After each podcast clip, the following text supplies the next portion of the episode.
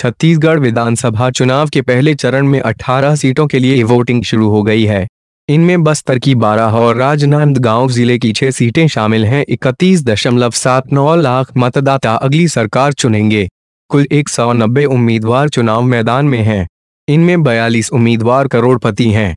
कांग्रेस के सात उम्मीदवारों के खिलाफ आपराधिक मामले दर्ज हैं।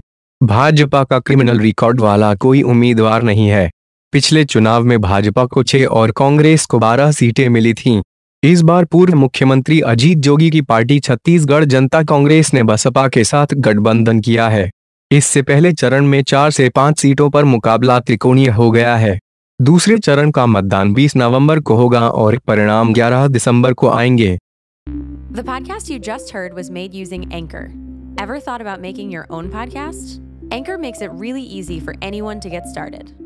It's a one stop shop for recording, hosting, and distributing podcasts. Best of all, it's 100% free.